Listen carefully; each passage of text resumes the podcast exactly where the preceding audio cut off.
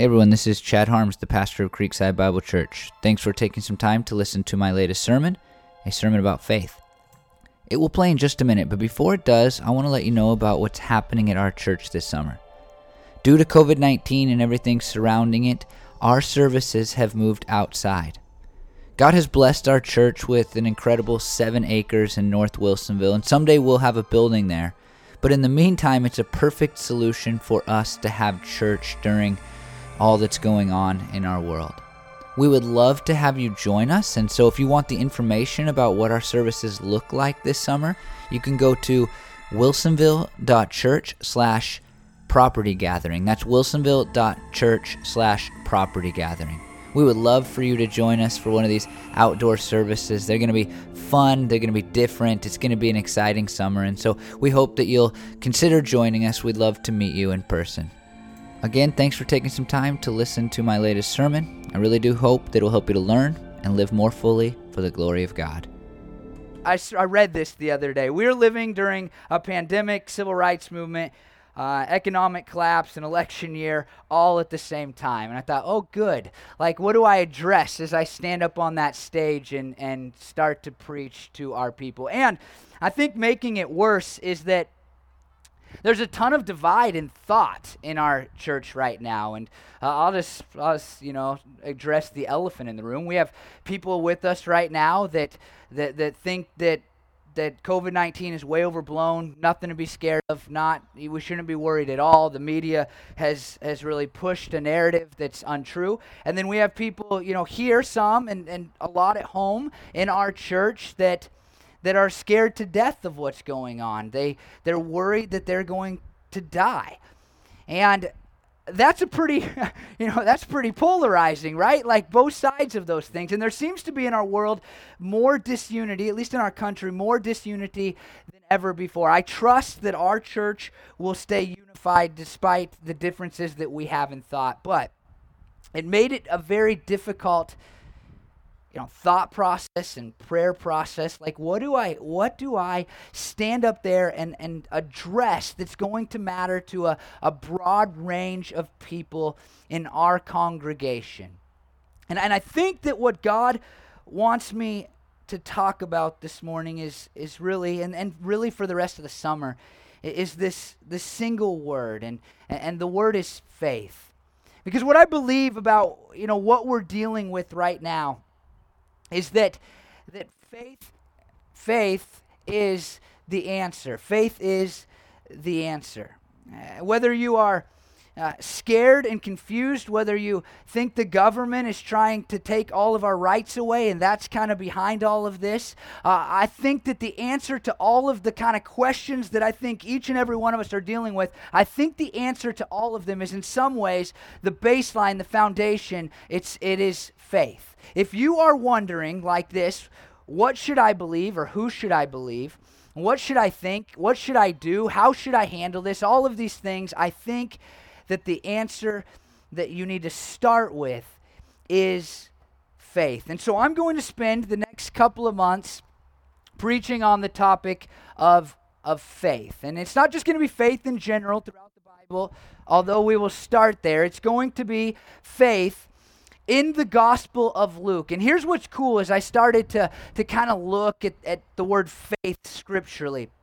If you just turn to the Gospel of Luke, uh, the story of Jesus' life as it is written down by the historian doctor named Luke, you begin to discover that there are all these stories where, where Jesus interacts with people. And then, in the midst of these stories, Jesus makes a comment about the people's faith. And I think that they're really instructive because Jesus is encountering a wide variety of people. They have different problems, they have different fears. Some of them are his own disciples who are spending all of their time with. And, and as he talks about this, this thing called faith, we begin, we begin to get a picture of what it means to live by faith. And that's really going to be the topic at hand this summer. I think that we understand this idea of faith often is just something that brings us into a relationship with God. But where we get hung up oftentimes is what does faith mean for our relationship with God after we've come into it? How does, how does faith play out when we've already placed our faith in Jesus' death and resurrection for the salvation of sins?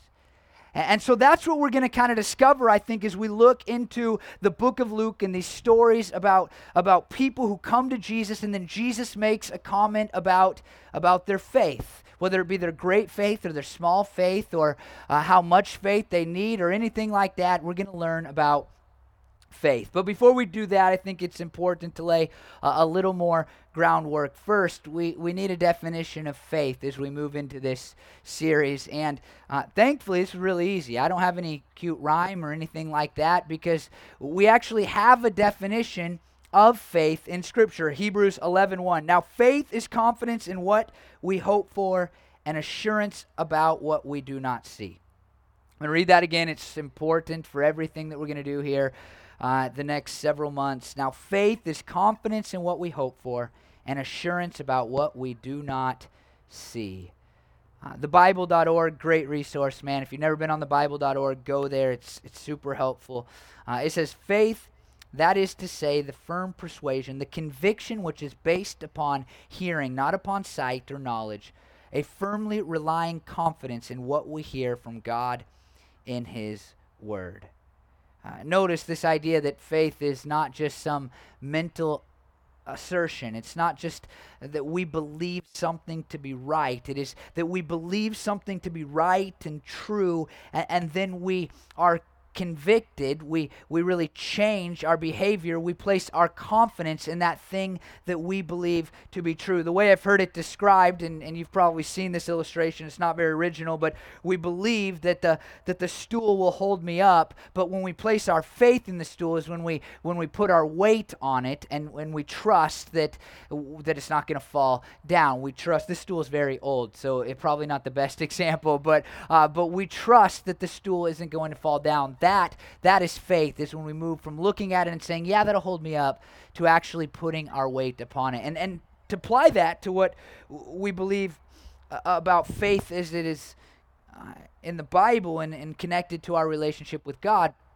faith is going from yeah i believe i believe that God loves me. I believe that God cares about me. I believe that God's made a bunch of promises to me. I believe that God can save me. And then saying, you know what? I'm just going to place my weight, I'm going to place my life uh, on Him because, because I believe those things. Habakkuk 2 4 says, See, the enemy is puffed up, his desires are not upright. Notice this. But the righteous person will live by his faithfulness or by his faith. The righteous person will live by his faith. Righteousness is having a right relationship with God. And what Habakkuk says long before Jesus ever lived is that if you're righteous, if you have a right relationship with God, it means that you are living on your conviction that God is going to take care of you. And obviously, that has a wide variety of applications. But you are living in your trust that God will do what he says he will do. Now, Habakkuk, very old. Uh, you know, that's a verse that we might just skip right over if we're reading through the Bible, but there's this amazing thing that happens. The New Testament writers, the guys that write after Jesus and teach us about Jesus, they quote this phrase over and over and over. Romans 1:17, the righteous will live by faith. Galatians 3:11, the righteous will live by faith. Hebrews 10:38, my righteous one will live by faith. And that last one I think is even is perhaps the most important for what we are talking about this morning because there's only one verse in between it and the definition of faith. So it's like my righteous one will live by faith. Then there's another verse that I'll read to you in a minute, and then and then the writer of Hebrews defines faith for us.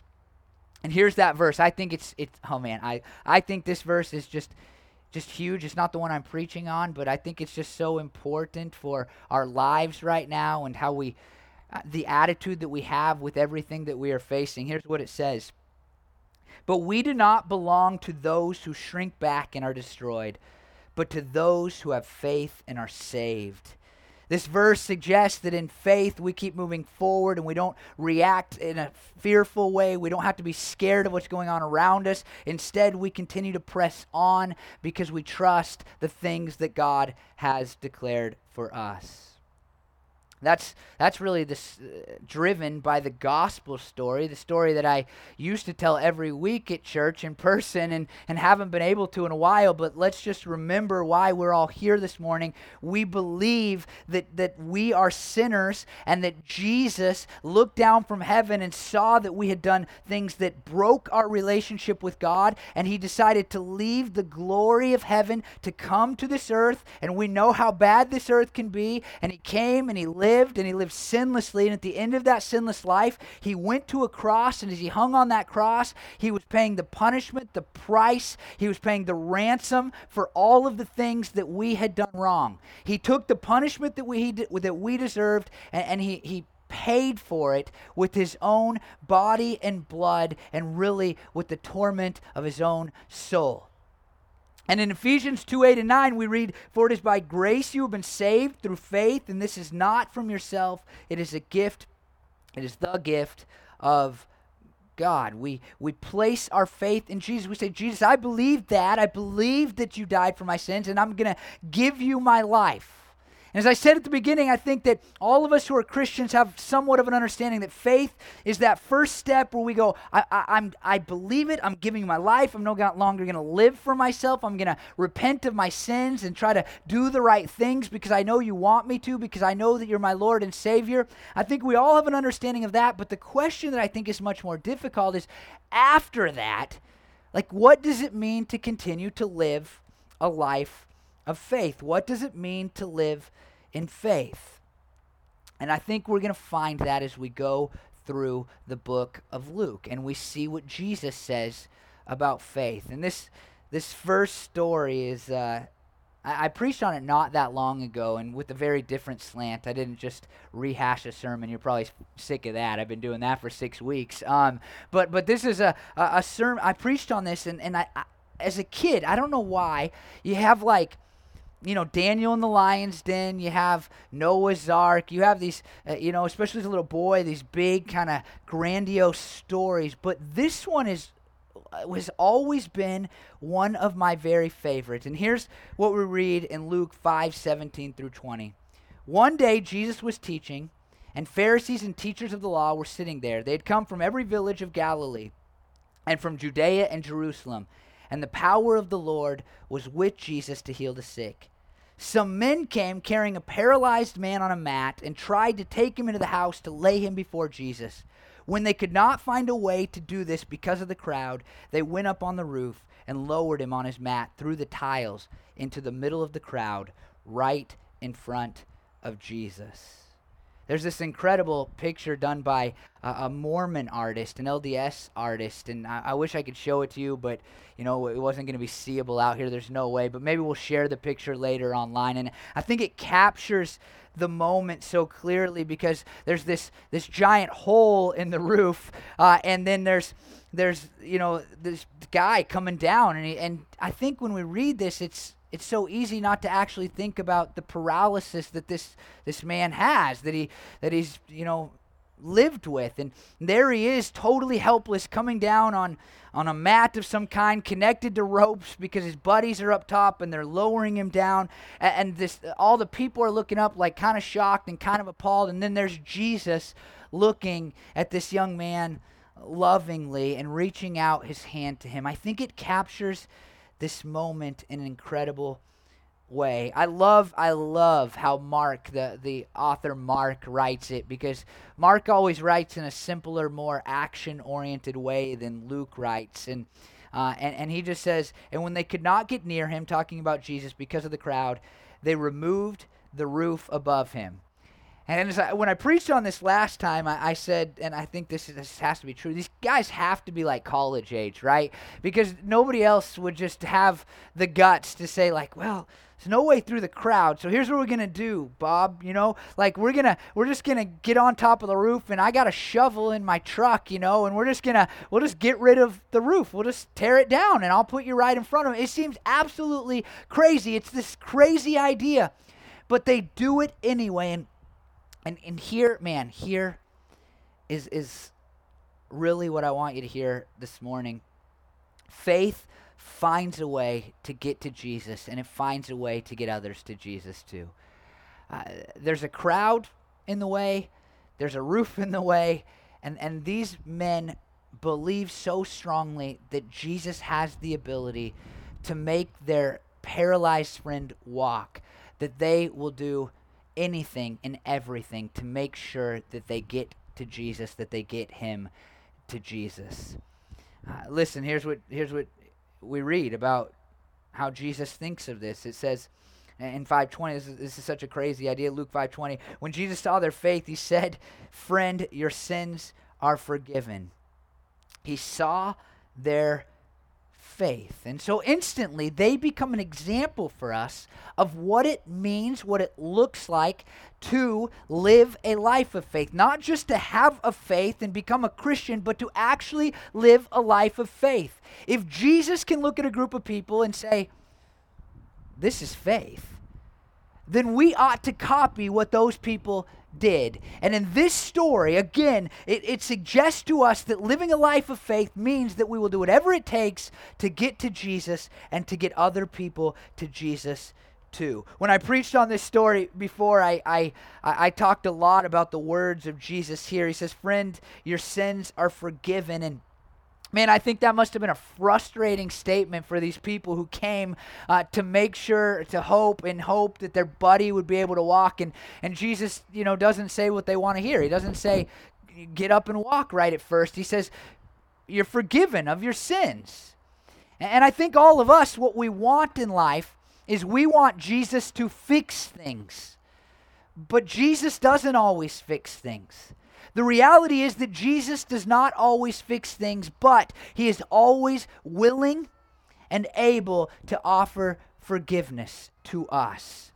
I, think with you know all of the things that are going on right now in, in this world, that a lot of you uh, are making decisions uh, about you know what to be passionate about. And there's a lot of things that you can get fired up about right now. It seems like everybody is fired up all the time about everything. And, and, and, navigating that is hard. And, and there's these, these good things that we can do, I think, as we respond to the things going on in the world. Like, I mean, recognizing the inherent worth and value of black Americans because they were created in the image and likeness of God. That is, that is something that we should be for, and that is something that is good.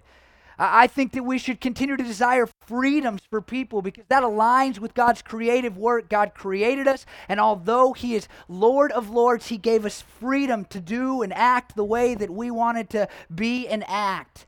I think we should keep fighting for that. I think that we have eh, eh, it is good for us to protect our, our, our, fellow loved the loved ones around us and to make sure that they you know are safe and don't contract the disease that might kill them all of these things are good and lots of people are fighting for them but it is important as we gather as a church in the presence of god to remember that ultimately none of it matters apart from forgiveness None of it matters apart from forgiveness. Now, look, as a church, we work and strive to make this world better for people. We, we, we care about widows and orphans. We care about the community that surrounds us and the struggles that they have. And we want to help in those areas that people struggle. But the truth is that Christians cannot forget is that it doesn't matter how much we improve the lives of people while they live on earth. If there is no forgiveness, all of it eventually will no longer matter. All of it will no longer matter. I've been thinking of it. Um, I, have been thinking of it this way, and it, maybe it's a stupid example. I don't know, but, but, but we can get so caught up in improving the travel experience for people that we forget that the destination is is really the most important thing. Like if, if I told you, hey, here's the deal, here's the deal. You can you can take a one hour, I don't know, one hour drive down the road, but you are going to be absolutely stunningly car sick the whole way there. You'll have to puke three times, uh, you know, on the side of the road. But when you get there, I'm going to give you a two week stay in paradise would be like, well, yeah, I'm, I'm down for that. I, I would be down for that. Maybe you wouldn't. I don't know how car sick you get, but I would be totally down for that. But right now, what it seems we're, we're very focused on, even as Christians, is, is saying, you know, we know that there's a lost world who is destined for the opposite of paradise. But I, I just want to make the travel experience a little bit better. We're saying, hey, I'm going to make the car ride better. I, I want to make the car ride better, but you're going to a place that's going to be absolutely awful and you have to spend the rest of eternity there.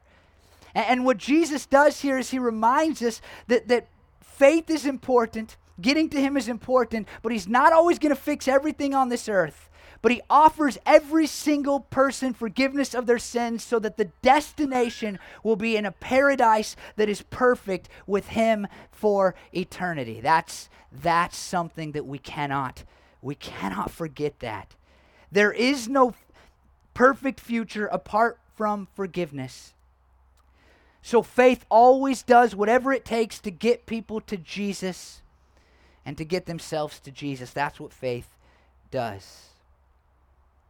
I mean, Jesus iterates this in Luke 5 21 through 24. Listen, as the Pharisees and the teachers of the law began to think to themselves, Who is this fellow who speaks blasphemy? Who can forgive sins but God alone? Jesus knew that they were what they were thinking and asked, Why are you thinking these things in your heart? Which is easier to say, Your sins are forgiven, or to say, Get up and walk? Listen to this. Listen to this. But I want you to know that the Son of Man has authority on earth to forgive sins. So he said to the paralyzed man, I tell you, get up, take your mat, and go home.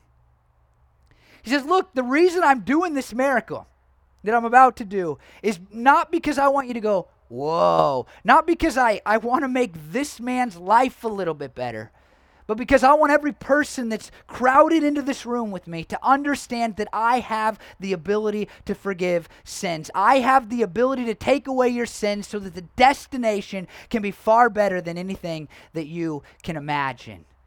That's why Jesus chooses to heal this man. If we strive to make people's lives better but forget about forgiveness, we are offering people a better travel but to a worse destination.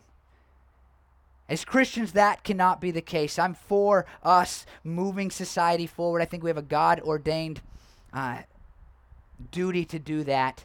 But I also think that at the end of everything we do, we need to remember uh, that the destination is the most important, and and Jesus is the only one who can forgive sins then says immediately this part is this is also there's two funny things in this story to me. Immediately he stood up in front of them took the mat or took what he'd been laying on and went home praising god.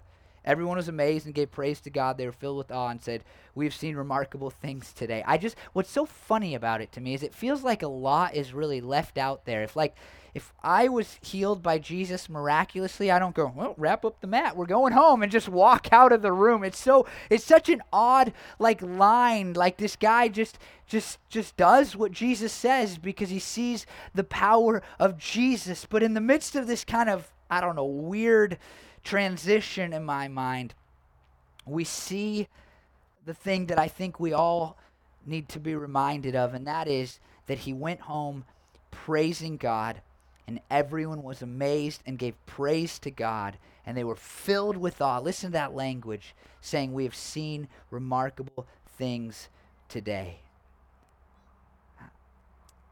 I know that it's hard to see the forest through the trees. Is that how that saying goes right now? And, and we look around and and I think we can ask the question like, is God still all powerful? It's hard sometimes to wrap our heads around you know all the misery and struggle and evil that exists in our world.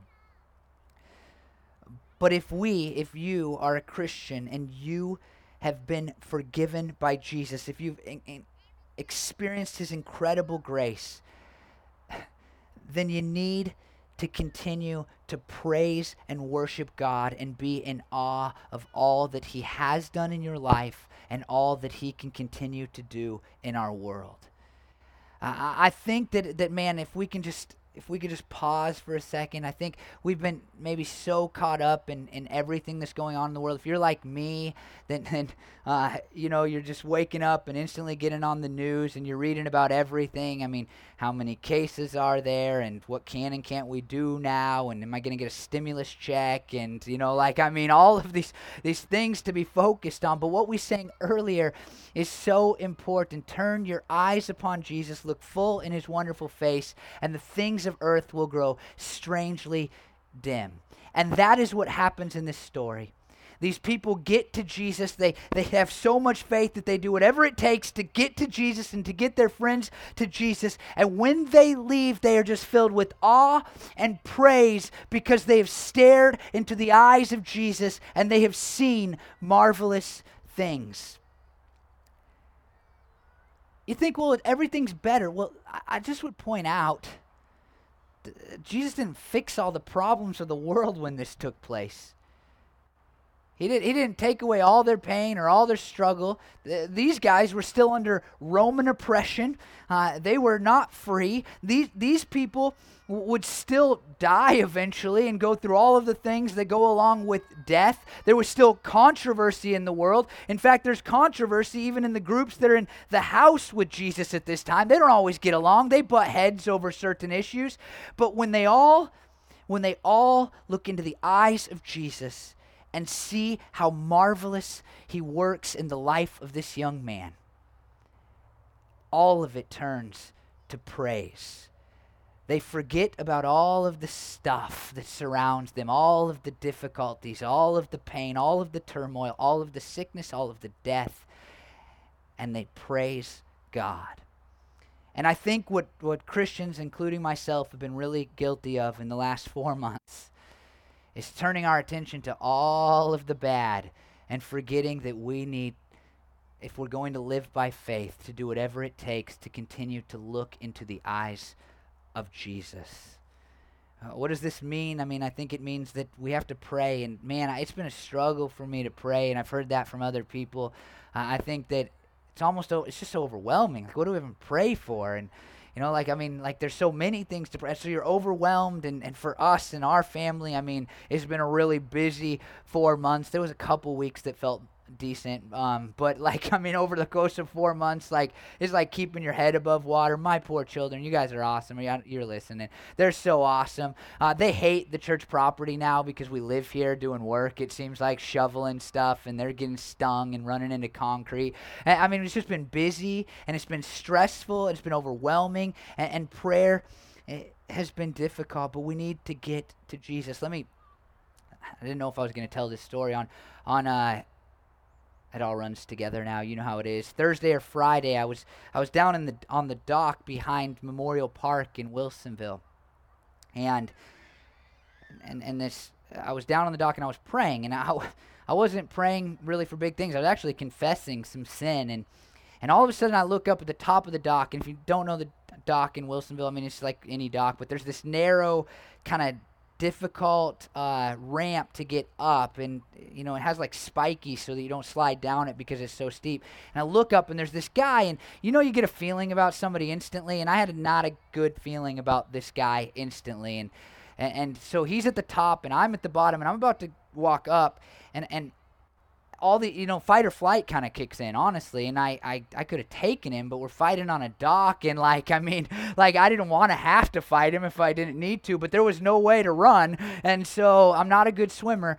and the willamette's gross and so like uh, like i mean i'm just stuck and and so he starts to walk down and i'm kind of paralyzed and and he goes i don't remember his exact uh exactly how he said it but he's like we're all going down man. It's like okay, this is bad. like we're, this is this is not good. And and I say, oh yeah, what happened? And and and he goes, don't you read the news? And I said, well, I.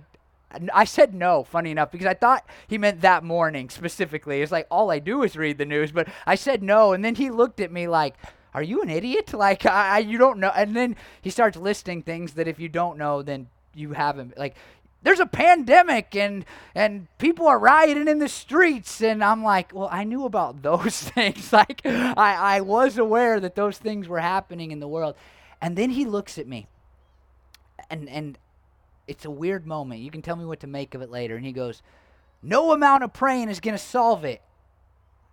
Did he like Satan? Like did he know I was praying? Like it was so weird. And then we kind of passed each other, and he went on his way, and I stayed at a distance. And I thought, should I continue to engage this conversation and try to lead this guy to Jesus?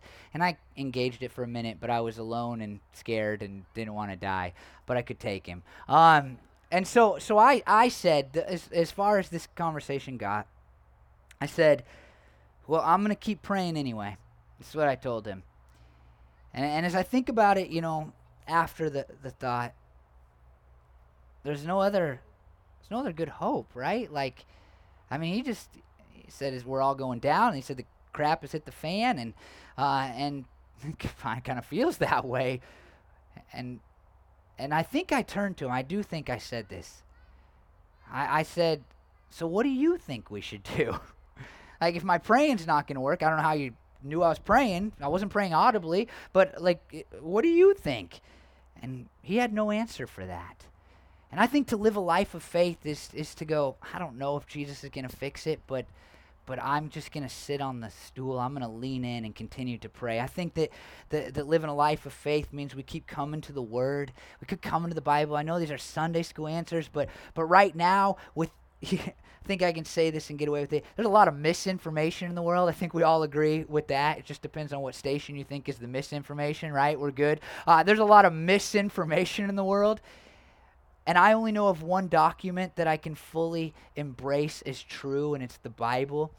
And, and so Jesus, when he, you know, he leaves us this, this thing that we can cling to, and no matter what goes on around us and how often we feel like we're lied to, to, to keep living a life of faith is to keep coming back to the Bible and, and embracing the truths and the promises that, that are within it. I think what this story suggests is that living a life of faith it means we continue to worship Jesus. We, we, I mean, faith finds a way to get to Jesus and it finds a way to praise Jesus and to worship Him.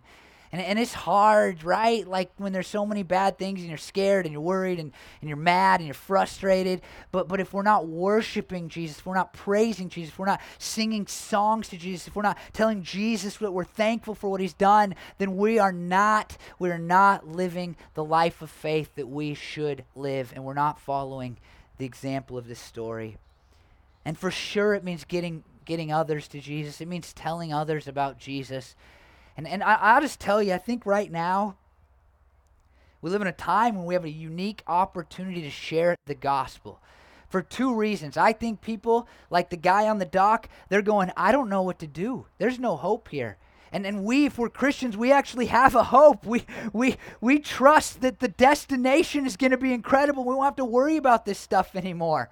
And, and, so people are looking for a solution. They're looking for a better destination than this world. And as Christians, we just don't think that this world is our home. We're looking forward to something better. But also, we now live in a time when everybody's willing to offend everybody. And I think a long time, for a long time, our excuse has been like, well, I don't want to offend people with the gospel. And so I'll tread lightly. And there's this thing called friendship evangelism that was big when I was a younger man. And, and, and we'll just, we'll just, you know, kind of sow seeds and, and not really ever tell people about Jesus coming to die for our sins because we don't want to be offensive. Well, that's gone out the window in our society. I read things that offend me every single day on Facebook, every single day. And nobody see I mean our society has switched. We've gone from you can't say anything to offensive to like I don't really care what you think or how you think and I'm not going to even say this in a nice way. And I think that I, as as much as I don't like that, it's created a new opportunity for us who are Christians to come along with a really offensive story. You're a sinner that needs saving, and, and, to be able to tell that story in a way that fits our social norms.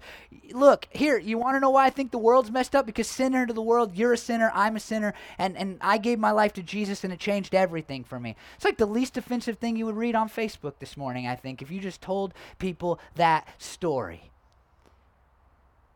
faith finds a way to get to Jesus and it finds a way to get others to Jesus. And as we face everything that we are facing right now, as we worry, as we're angry about our nation and where it's headed and our, our even our, where our world's headed, and if we're paralyzed by sickness and fear and fighting and corruption and greed and injustice, the list could go on and on. If, if you're if you're falling into that category, then here's what I believe. It's time to tear off the roof and find a way to get to Jesus and to get others to Jesus too. This is the only hope for us, for the people around us, and for our nation and world. Let me pray that we'll do just that. Lord Jesus, I am sorry for how often I try to find solutions in this world that are not tied to you and who you are. I love these these men, God, in this story. I think young men, no proof for that, but I think these young men in this story who knew that you were the only hope for their buddy who could not walk. And I believe that you are the only hope, God, for my friends and loved ones who are headed for an awful, terrible destination and who are just living in this on this world that's that God will get better and worse and better and worse, and some things will get better and some things will get worse. It's just not that good here, God, because the sin that exists. And I pray, God, that I would find a way to get them to you. I pray, God, that all of us here, God, all those who are listening online, I pray that we would absolutely do our best to get to you, to worship you, to pray to you, to read your word, to, to believe the, the things that you have said in your word, God, and we would be a people that would tell others about you, God, because we have no hope apart from you. And God, whether prayer is going to work or not, I don't know. If you're going to choose to fix things or not, I don't know, God. But there is no other hope. There is no other hope. And so let us tear off the roof and get to you and help us to get others to you too, Lord. Start a revival in this country, start a revival around the world. I pray these things, Jesus, in your name. Amen.